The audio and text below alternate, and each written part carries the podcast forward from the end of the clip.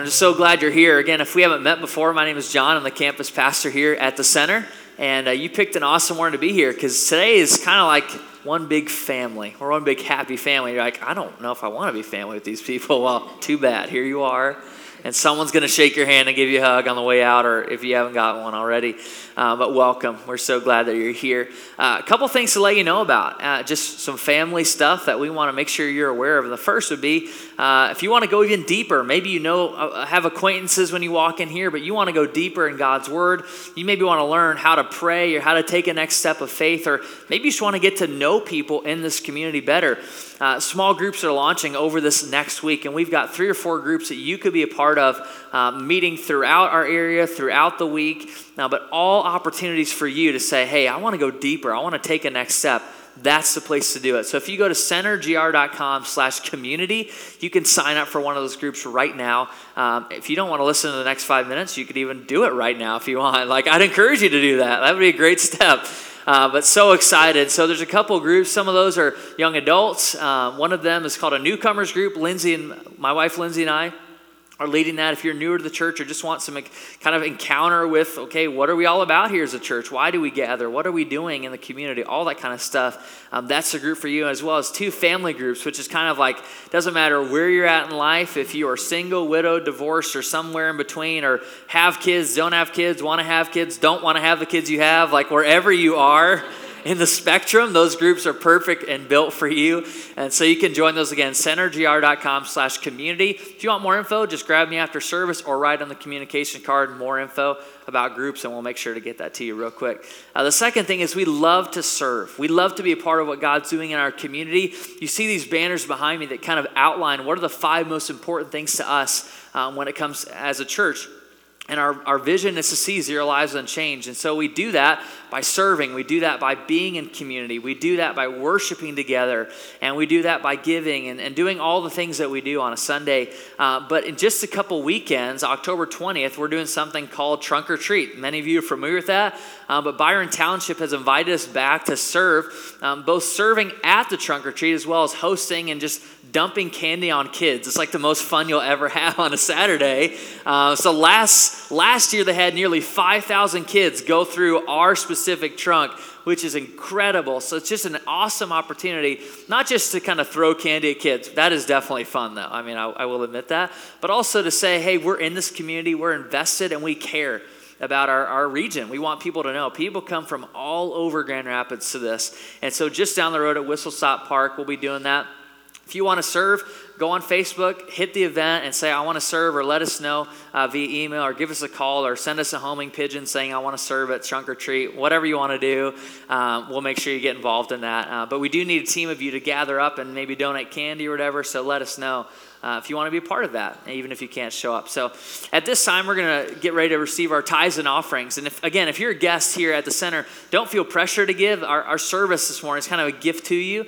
Uh, but if you call this place home, there's multiple ways you can give. You can do that online. You can text in. You can drop a check in the bucket as it goes by, whatever you want to do. Uh, but this is our act of worship. It's not kind of something we have to do, it's something we get to do as we serve God together. So let's pray, and then we'll continue on with our morning. God, I thank you for this time and thank you for all that you're up to. And I, I, just thank you that together as we give and as we serve, as we're part of what you're up to in our region, that we get to be a part of the greatest mission ever known to man. And that's seeing zero lives unchanged by Jesus in our day, in our age. We pray uh, for that. So thank you as we give that we're giving towards a mission that's so much bigger than us, uh, but involves us and allows us to partner with your Holy Spirit. We love you for it. Pray it all in Jesus' name. And everybody said, Amen. Hey, as you give, before we jump into God's word, I want to invite uh, my friend Leah up to the platform uh, or the carpet, whatever it is. I'm not really sure what to call it this morning, but um, Leah Hankins is stepping in this fall as uh, our first center church ministry intern. Someone who said, Man, I love what God is up to here. And she's currently training to be a pastor and said, I want to get involved in what you guys are doing. And so I'm going to give her just a second to kind of introduce herself and then uh, ask her another question. And then that way you just get to see a face and connect it with the name. So tell us a little bit about yourself, Leah. My name is Leah Hankins. I'm originally Good. from Wisconsin. And um, I moved to the Grand Rapids area almost three years ago this month. So loving it, living it up in the city. It's true. Um, it's pretty much the same weather, but I still like it. Um, I've worked in different church camps and different churches since I was really young. Um, and there's something about small, mobile churches that get me because my parents were a part of one when I was like 10. So it's kind of in my life, and I love it. In your blood, It's in my blood. you could say. I love Yeah. Type A positive Yeah. mobile church. Too much information. We did not want to know that. Uh, yeah. So if you're looking, Leah, type A positive. Um, but no, seriously. So Leah served with NTS camp, which my wife serves as a part of. Some, many of our students in the room have been a part of camp or are familiar with it. Um, but you said you're from Wisconsin, so I love that you're studying for ministry. I'm assuming I that you follow Jesus as a part of that, and I love that. That's great. But what we really want to know, tell us about the most quintessential Wisconsin cheeses. Ah, the cheese. Um, the best kind. If you want a cheese that will bite back, which is what cheese should do, check out the BellaVitano. It's by Sartori. It's about 15 minutes from my childhood home. Um, otherwise, you know, like any kind of aged cheddar, shoot for like 10 plus years. It's all great, you know. all cheese is great except for the plastic kind. Kraft singles, it's not cheese, guys. Don't eat that. Dang it. so it's not good for you, is what you're saying. No, Okay. that's plastic. That's very clarifying. Let's put our hands together. Thank Leah. Thank you for serving. Appreciate it. But it's so cool what God's up to, and, and God's calling people from all over just to be a part of it. And it's really exciting that we can't do zero alone. We all know that. Like Zero Lives Unchanged takes everybody all in. So it's cool. Thanks for Leah. Uh, hopefully, you get to know her over the fall as she serves in a bunch of different capacities. Um, but make sure you say hi to her on the way out. So uh, I don't know if you know this, but today, as we jump into God's Word, uh, we're starting a brand new series called Crash When Relationships Collide. Now, again, I don't know every single one of you as well as I want to, and maybe some of you don't know me as well as you want to yet, but I know one thing about every single one of you that's true. Every single one of you, it doesn't matter your career, doesn't even matter where you grew up, doesn't matter what kind of cheese you prefer. Like, wherever you're at on the spectrum, I know that we share one thing in common. All of us have experienced conflict. All of us. It doesn't matter if you're at work, it doesn't matter maybe in your home, maybe even in your uh, family of origin. As you grew up, you are used and have either positive or probably some very negative experiences conflict. All of us have experienced this. I was thinking about this in July. So, this past July, I got a chance to go with my parents. Um, you can still do that when you're 27. You can still go with them places. I love that about them. Like, they live three hours away, so I get to choose when that happens. But I got to go with them to San Clemente, California. So, some of you have been to that area of California. Beautiful beaches, awesome food. Like, it's just a cool place to be. But what didn't entice me about San Clemente was the beaches, it wasn't even the food. It was the fact that it was about 30 minutes away from the Cleveland mountain range, and I love running in the wild. I love being outside on the trail. I love kind of finding new places and running mountains and all that kind of stuff. And I said, Mom and Dad, I've got this afternoon free. I'm going. Like, I'm going out to the mountain range. And you could see that's kind of a picture I took mid run of some of the trails I got to run on. Uh, but before I did that, before that happened, I had a choice to make. I drove out about 20 minutes from where we were staying to this range, and the trailhead I wanted to cost about $3 to park, and there was some kind of fee. So I pulled up, there was no one in line. I was like, yes, like I'm gonna have this park to myself. And, and I drive in, and the lady says, that'll be $3. I said, perfect, had my $3 ready, gave it to her, and she said, wait, wait, wait, before you go, I need to give you this. And she gave me this little waiver to sign, and then she gave me this uh, flyer. Entering mountain lion country. Like, doesn't that sound fun to run in? Like, I'm going to die, is basically how I read that. So, here's what I found. So, there's a couple things uh, that I just think are humorous about this. The first is don't run. Okay, I went to run, so that's a problem. Hold your ground, wave your hands, and shout. Yeah, the 5'6, 170 guys are really intimidating to a mountain lion, I'm sure. If the lion behaves aggressively, throw stones, assuming that I know where the stones are and that I've already thought about it every time that I've like run past one. Convince the lion you're not prey and that you may be dangerous to it. That's not going to happen. Do all you can to appear larger. Pick up small children and place them on your shoulders if you can. In my head, I just picture like Simba. You know what I'm saying? Like, I don't want to die, but here's my kid. Like, if, that'll work. Like, I, I want to keep my future. Uh, the next one, don't crouch down. The lion has seen you long before you saw it. Again, very reassuring. Thank you, park ranger lady. Report any mountain lion sightings in detail to a ranger as soon as possible. Again, assuming I've got a notepad, I'm ready to just detail this encounter as it's running to me and about to tear me to shreds. Like all those things. I love that advisory because it is so impractical. like if you're running or hiking out by yourself, that ding does not matter. That mountain lion does not read that and does not care my impression. So I get that flyer and I'm about to continue on, but I did have a choice to make, as we all would in that situation ask for my $3 back and go home and run on the beach. Like that was my other option. And I did think about it, um, but I did the most intelligent, wise, smart thing. I said, All right, thank you. Have a, I'll have a great day. And I just tore off into the trail. I was like, All right, perfect. So I parked my car. I get on about a half mile in. And the worst thing in the world possible in my mind happened. I'm running, and there's all this kind of deep ground cover. And I hear this slight kind of rustling. I'm like, oh God, like I'm gonna die right here. Lindsay's gonna be annoyed that I disregarded this waiver. My parents are gonna be like, man, I want my rental car back. They may care about me too, but uh, there's all these problems I thought in my mind. I look over to my left, kind of real slowly. Again, remember, if I think I see the mountain lion, it's already saw me. And I look over and it's a black squirrel. So I was good. Like I made it. Uh, fast forward about another mile into the trail, though. I'm coming down this valley and heading closer to that mountain range that you saw, the Cleveland Mountains. I'm heading down this valley and starting to come up when I see kind of a large brown animal about 50, 60 yards ahead of me. I said, this, that is not a squirrel. like I, I saw a squirrel earlier. This is not a squirrel.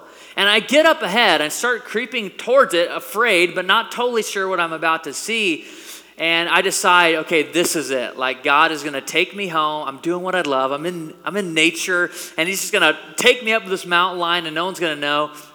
And uh, it was a deer, so we're good. Like that also was a lifesaver. But the whole rest of that run, for the next few hours, I was paranoid. I was so afraid every little crack or bush because I didn't see one other human on this trail for three hours because they're all smart. Like that's why they don't go running by themselves in mountain lion advisory country. Like they're something uh, had a one up on me in that moment.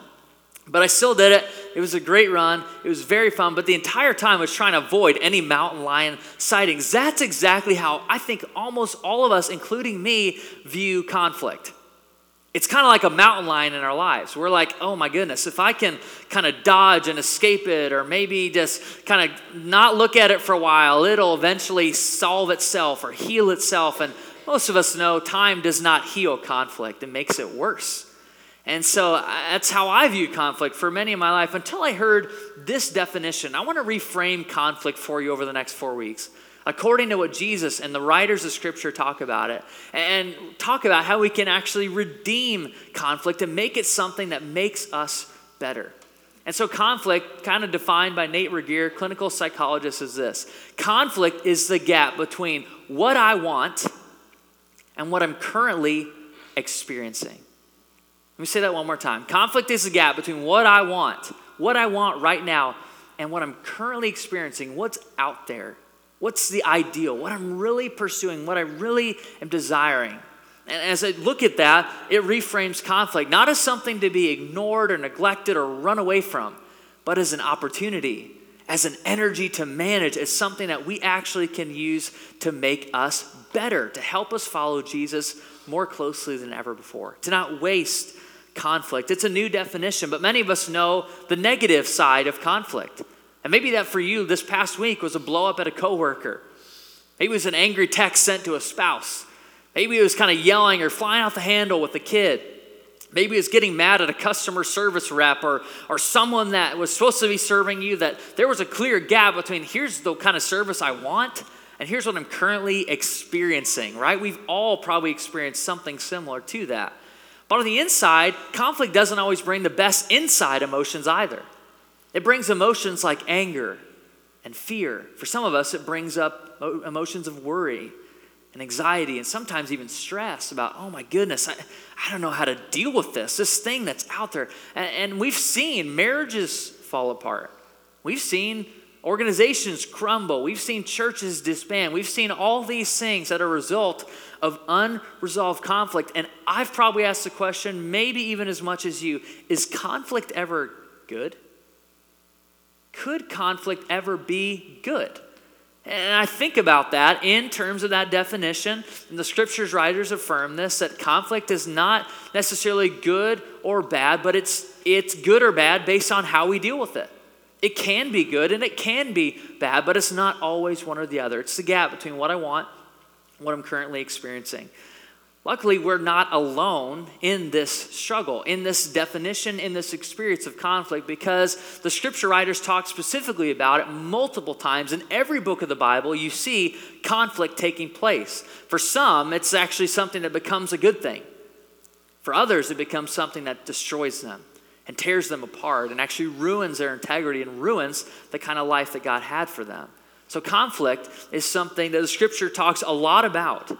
And Paul, and a terrorist turned disciple, Paul, if you're familiar with this story in the book of Acts, Acts 15 is one of the most notable conflicts in all of Scripture. I'd encourage you to read through that chapter sometime in this series. Acts 15 is a place where you see the church kind of in the biggest conflict they've ever faced because God said, I'm going to bring insiders into the church.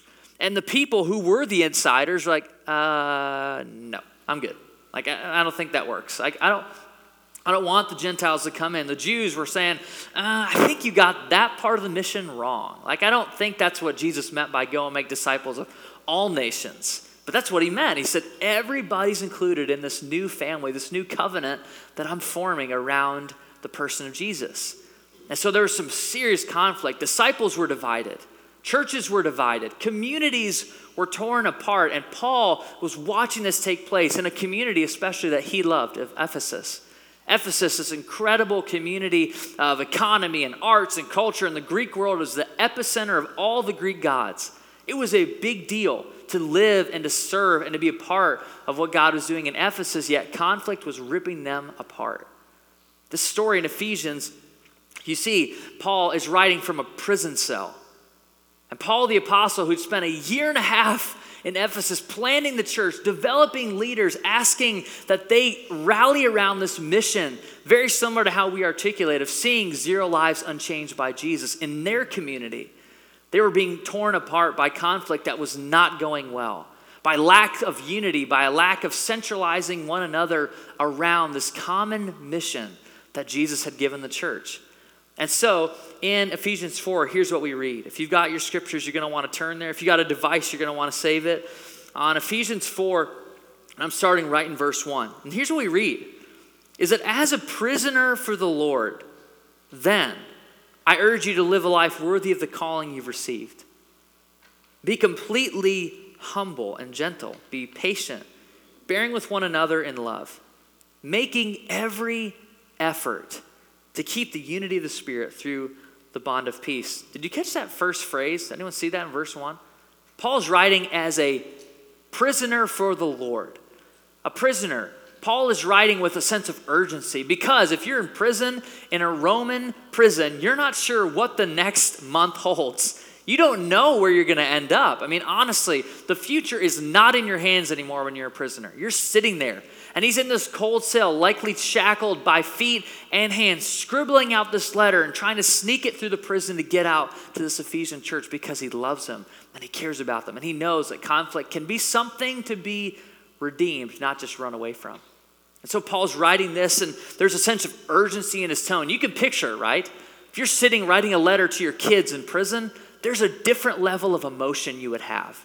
Um, as a prisoner for Lord, there's urgency. Um, similar to what just happened, there's an urgency to it. And, and Paul has a very similar urgency about this, this, this discussion, this letter that he's writing. And, and chapter 1 through 3 of Ephesians is all about the gospel. It's about what it means to live in the gospel. But chapters 4 to 6 is all about how do we do that? How do you and I practically, in an everyday way, actually live out the truth of the gospel. How do we do it in a way that makes a difference? I don't know if this is an experience only I've had. I, I'm guessing you've had it as well. That there's been moments in my life in which there's been a gap between what I know and how I live. And that may be true spiritually for you right now. That may be true physically. You're like, I know Krispy Kreme is not a good move, but I really want a Krispy Kreme. Like, you may have had moments like that, situations like that. And I know that's happened in my life, but Paul as well is writing with just a heightened sense of urgency, knowing that you can't just be content with Ephesians 1 through 3, just knowing about God and the good news. You have to live about, live what you know of God, live what you know about the good news so that people are changed and lives are changed. As you look in verse 2, you see that he writes, Be completely humble and gentle. Be patient, bearing with one another in love. Make every effort to keep the unity of the Spirit through the bond of peace. All of these virtues right here, besides gentleness, are distinctly Christian virtues. The Greeks didn't care about humble lives, they didn't care about being patient, and them being bearing with one another and living with one another and suffering together with one another just wasn't a high value. And Paul's writing about these distinctly Christian values, say this is what it means to be the church. There's obviously going to be conflict wherever there's people. But if we do these things, if we stay humble, stay patient, stay gentle, and bear with one another, and the times that we have burdens and the times that life is really good, conflict will be resolved. But verse 3 is where I want to land just for our, our last few minutes together. Is verse 3 is where it really starts to take root for the Ephesian church as well as for Paul. And he writes this and, and echoes this throughout the letters. Make every effort to keep the unity of the Spirit through the bond of peace. Paul, here as a prisoner, writing, scribbling out his last words potentially, is urging them, he's pleading with them. This isn't like a persuasion of like when you go to the mechanic. If there's any mechanics in the room, I apologize. But every time I go to the mechanic, it's like, hey, I, I would like my windshield wiper replaced. And it's like $20 and somehow my engine is broken, my transmission doesn't work, my tires are bad, and every other thing is wrong with my car. I'm like, I don't know how I didn't notice that. Like, $2,000 later, my car is perfect and it's fine again. Like, maybe you've had that experience. I'm not talking about that kind of persuasion. I'm talking about an urgent, emotive, desperate pleading with this church be unified. Do it in the bond of peace. Allow peace to glue you together, to mark your relationships. Don't let conflict get the best of you, but get the best out of the conflict.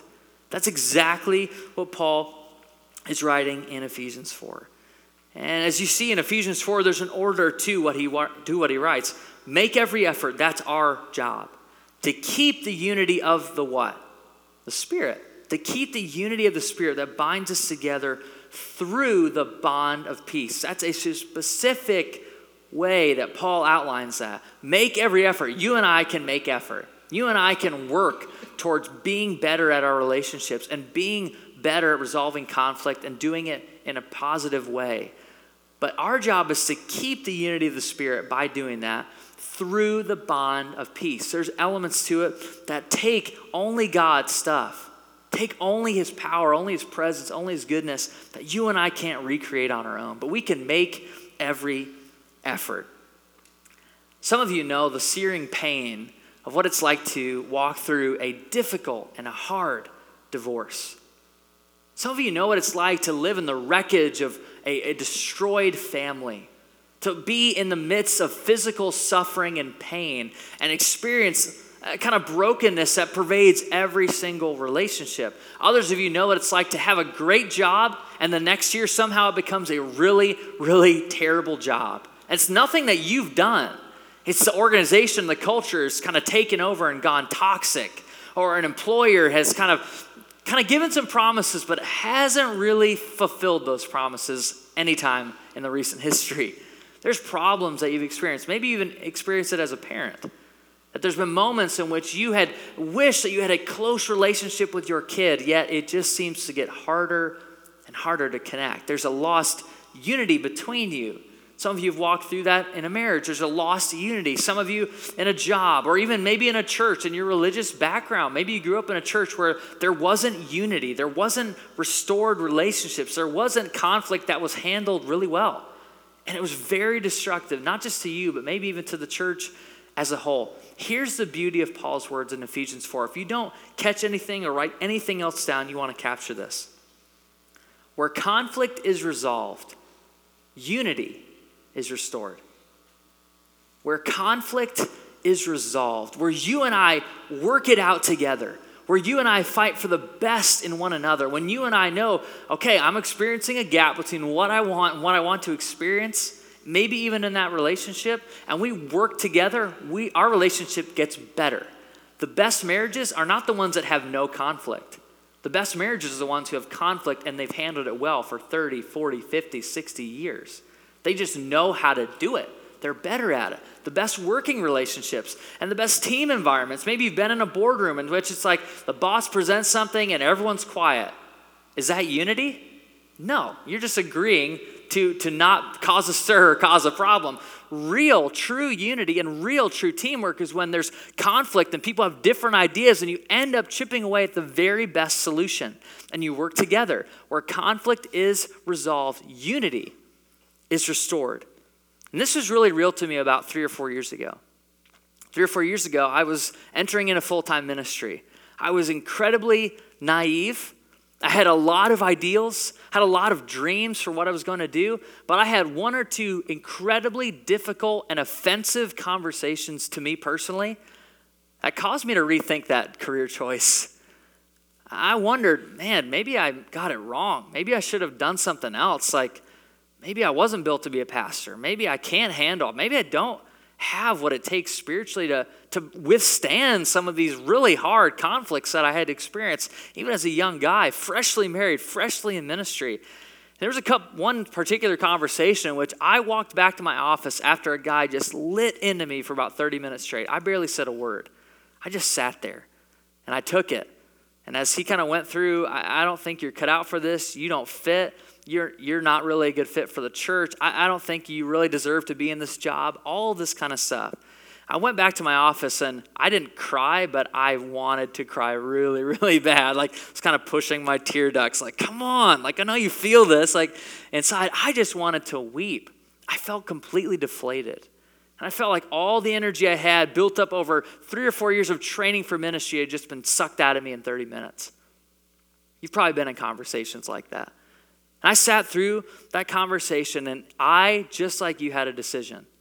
I can let that derail me or I can work to resolve that conflict.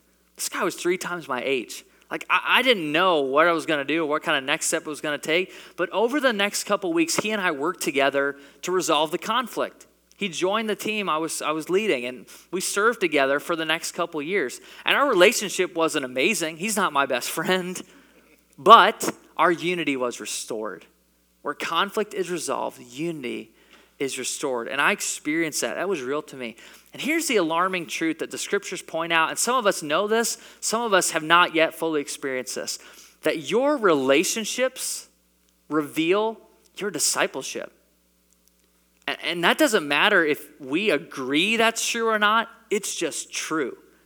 It's reality that our marriages, our friendships, our work relationships, our neighbors' relationships, our mechanics' relationships, whatever it is, our relationships reveal our discipleship.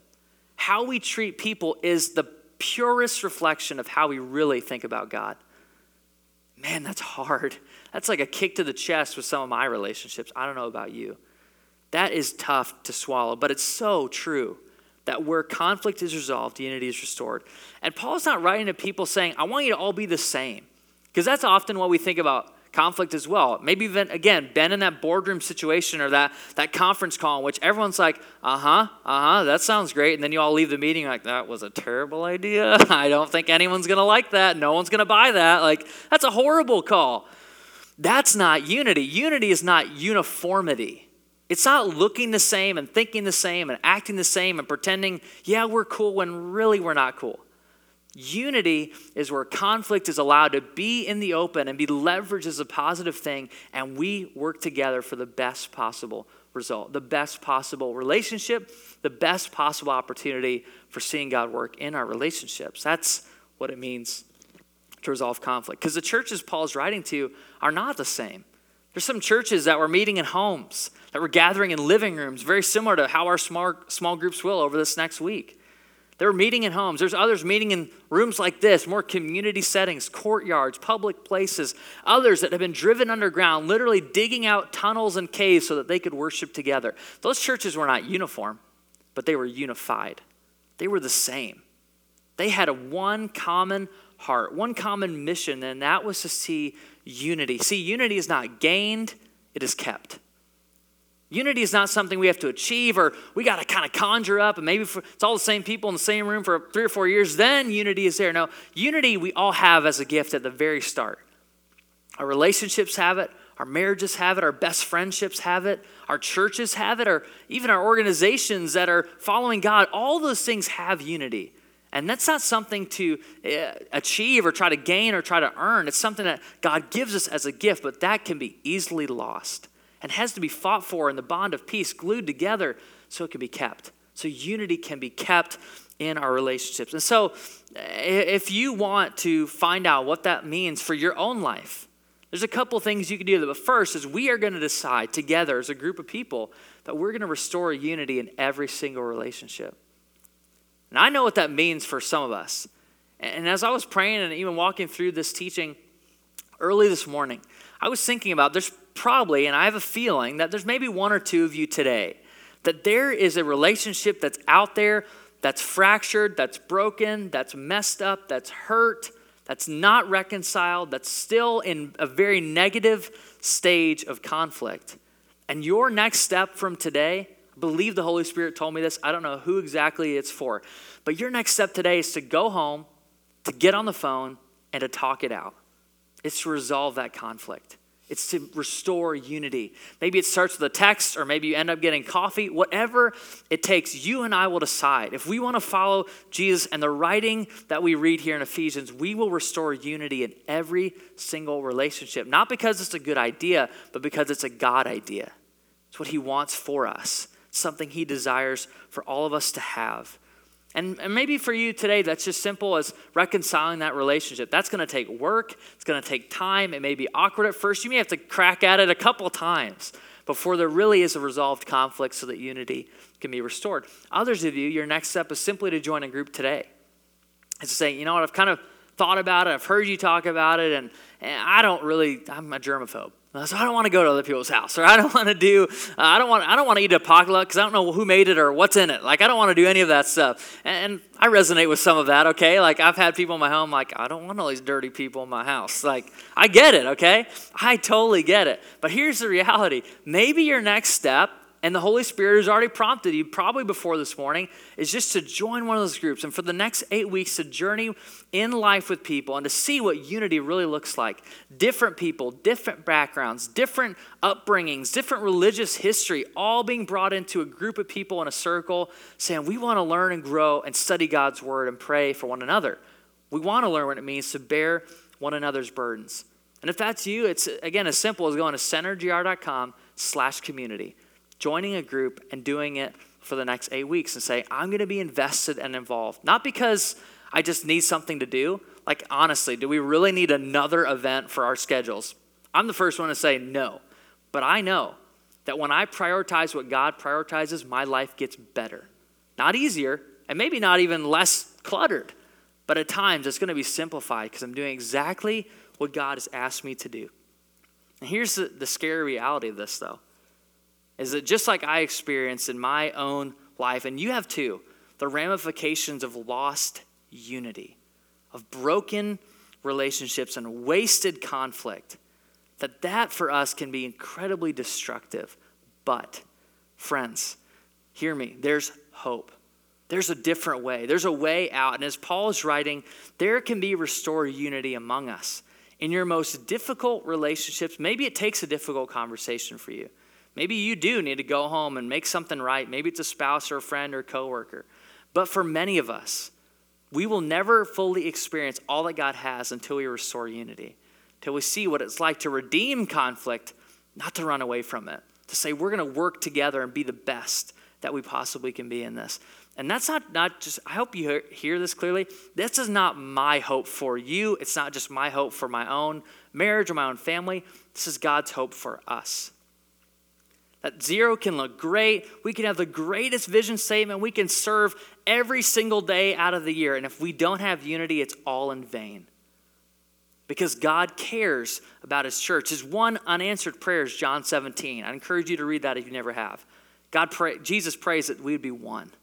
as the Father and Himself and the Spirit are one. He prays that we would be unified. That's His unanswered prayer. We can be part of restoring unity if we work and commit to resolving conflict well. So let's pray together.